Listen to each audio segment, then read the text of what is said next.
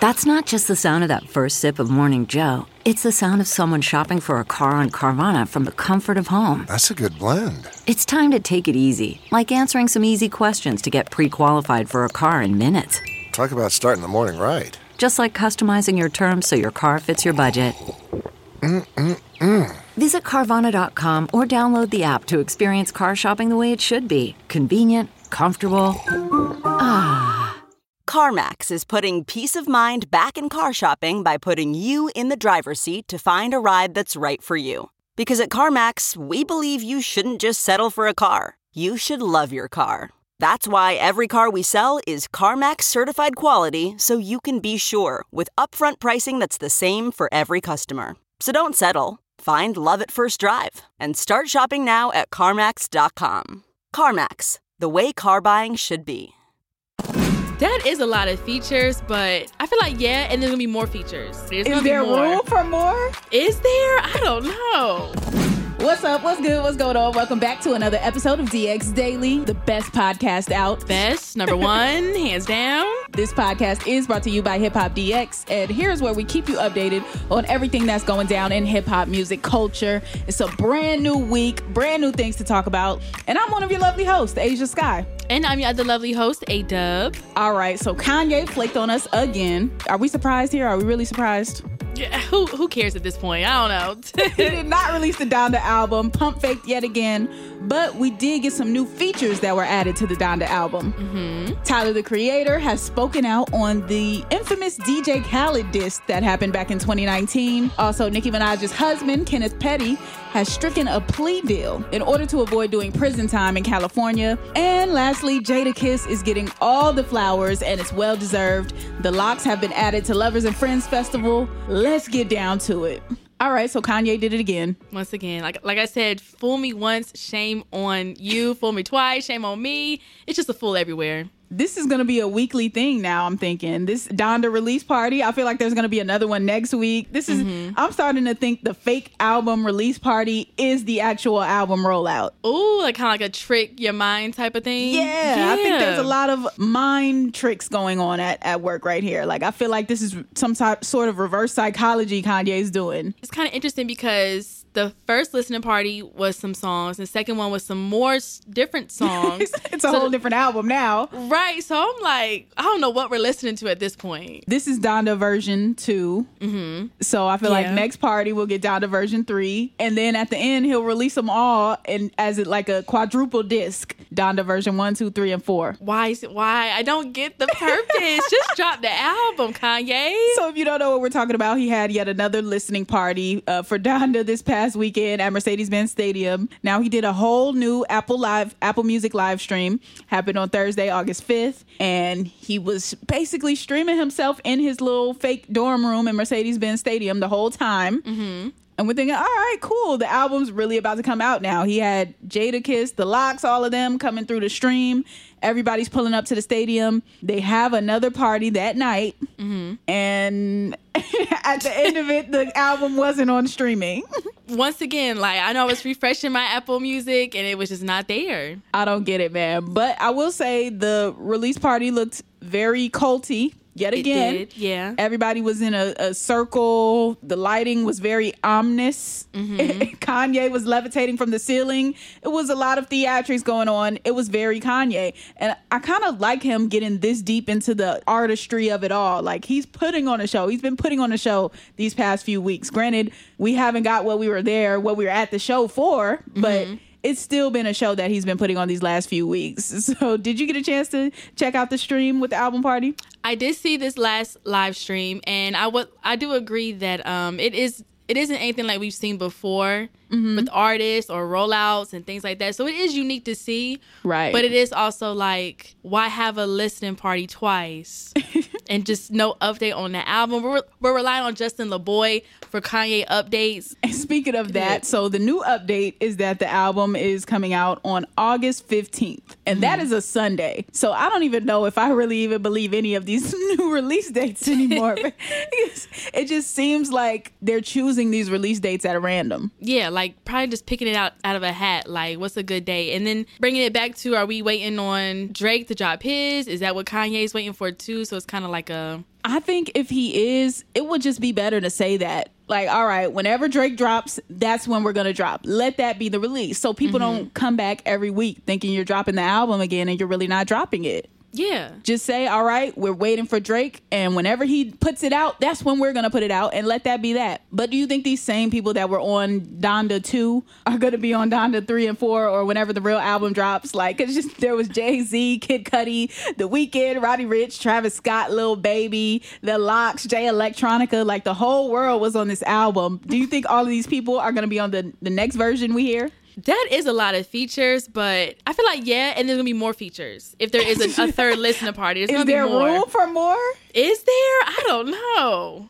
It's We're gonna see. We'll see. I give it four. That's that's my magic number. After the the fourth release, I think that's when the album's really gonna drop. Yeah. Well, I'm just so curious to see what happens next because uh, I mean, August 15th. There's no August 15th. What's the next date? Um, I don't know. We will see. Speaking of things that had everybody talking this past weekend, Tyler the Creator decided to stop by Hot 97, do an interview with Ebro in the morning. And this was a long, he did an at length interview. This was about 90 minutes.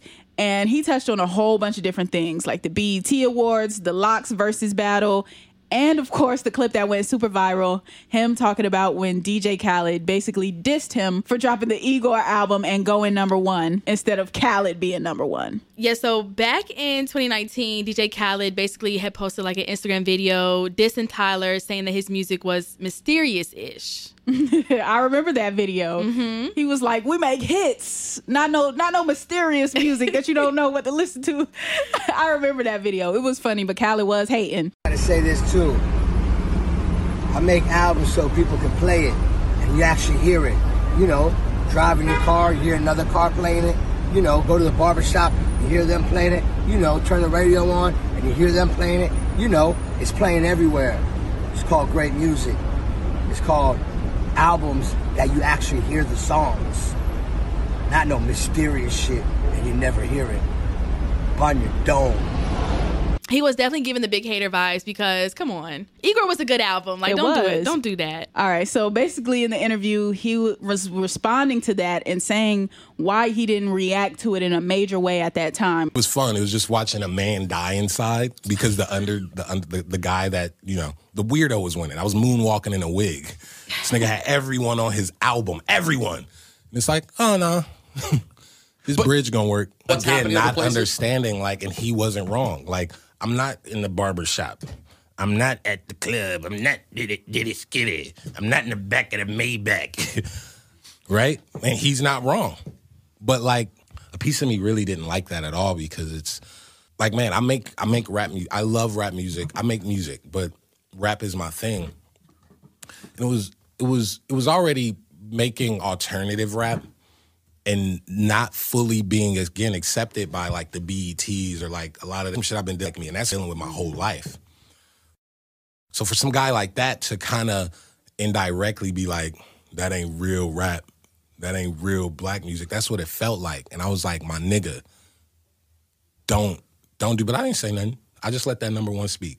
The nigga ego had to deal with that because his whole identity is being number one. And when he didn't get that, that sat with him longer in real lifetime than that moment. I moved on. I went and did some shows. We went to London, cool, didn't think about it. That sat with him. I like this energy from Tyler. Yeah, It's- about time that he kind of like, you know, It's big boss energy, man. Because to talk about Khaled in that way, and he, it didn't even sound like he was saying it out of bitterness or out of being mad. It seemed like that was really how Tyler felt about it. He really gave kind of a seemingly accurate analysis of the situation. Like, look, Khaled is all about being the best. He's all about being number one. Tyler kind of came in and took that from him in that moment, even though what Tyler was doing didn't have anything to do with Khaled. Tyler was just like like he said, the eccentric, weird guy, and people loved it, and he was winning, and then that upset Khaled. So Tyler just let let the music speak for him, and we see where it's gotten him now. Yeah, I think it was a very good idea that he did it that way instead of like blowing it up or, you know, attacking Khaled back. And yeah, now Tyler Creator is like, he's been, you know, well known and like a good artist, but I feel like his name is getting more buzz as a household name.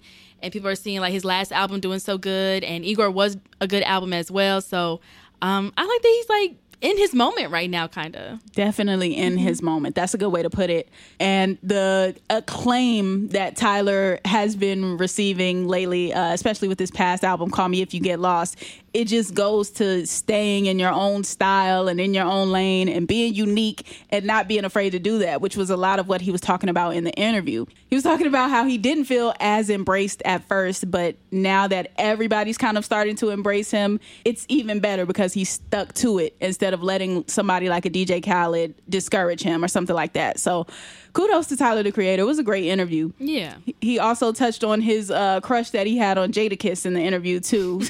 so that just goes to big love that Jadakiss has been getting, which we'll tap into a little bit later. But first, let's talk about Nicki Minaj's husband, Kenneth Petty.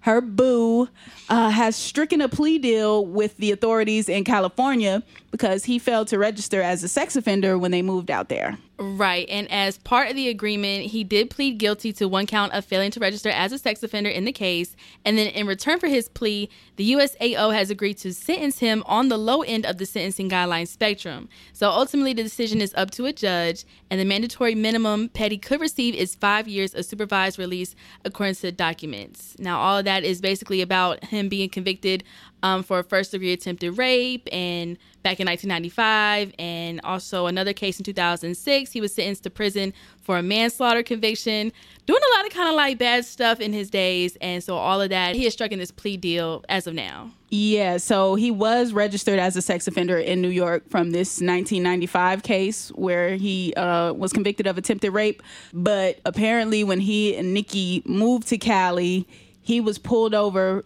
for something completely different, for some tra- sort of traffic violation. And then that's when they saw that he was registered as a sex offender in New York mm-hmm. and he hadn't registered in California. So that's how he got caught up. And if I'm not mistaken, you can get some serious time for doing that because you, they don't play about that. Like you got to know who's in your neighborhood, who was convicted of what, especially when it comes to sex crimes, s- mm-hmm. sex crimes involving a minor. Like you have to register that stuff. So yeah, he better be lucky his wife is Nicki Minaj because yeah, he would have been getting some real time with this one. yeah if that was anybody else it probably would have been way worse or probably didn't even get a deal at this point but nicki minaj helping her boo out i guess and both of them has said that he's innocent of these charges. They maintain the fact that he did not rape that girl or attempt to rape that girl. Nicki has even defended him in the past, saying the girl that accused him of rape actually recanted her statement. Mm. But regardless of all that, the fact remains that he did get convicted, so he got to sign up for that little list that they be on, the, the sex offender list. But yeah, on to more positive news.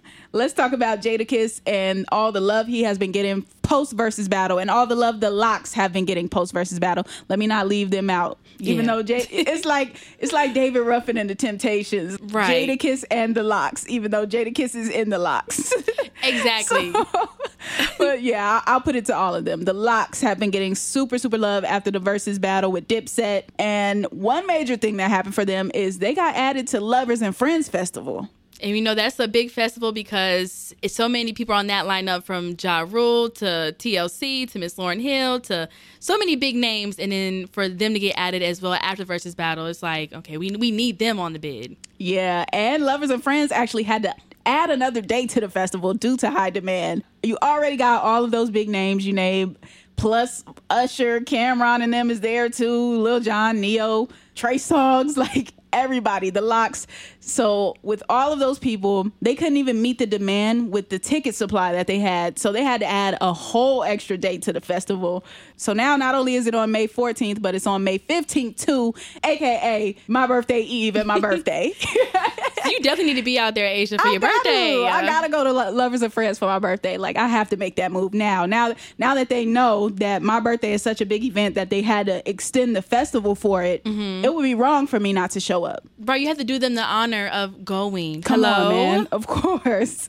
but that was a major look for the Lox. Now, another major look they had, we touched on it earlier. The Lox got on this Kanye Donda album. Yeah, after the Verzuz, Kanye probably made a phone call and was like, "Yo, I, I need them. I need them on the album." They hopped on the PJ. Uh, so, as the story goes, right after the Verzuz battle ended, they flew out to Atlanta first thing, didn't get any sleep, and turned in their verse at like five in the morning or something like that, for, so they can make it on the album later that day. Jeez. So I'm like, they is out here putting it work. And then, of course, you had different people chiming in, just showing love to Jada and the Lox. You had LeBron tap in, saying that Jada's the most underrated rapper of all time. Wow. Uh, yeah. And of course, you know, Fat Joe was in the audience and the camera showed him a bunch of times. And Fat Joe was saying that he wanted to pull a Lil Mama and jump on the stage, which is what she did when Jay Z and Alicia Keys were performing at an award show. Yeah, and How- they were yeah. performing New York too. Well, Empire State of Mind, but we call it New York. The New But- York songs.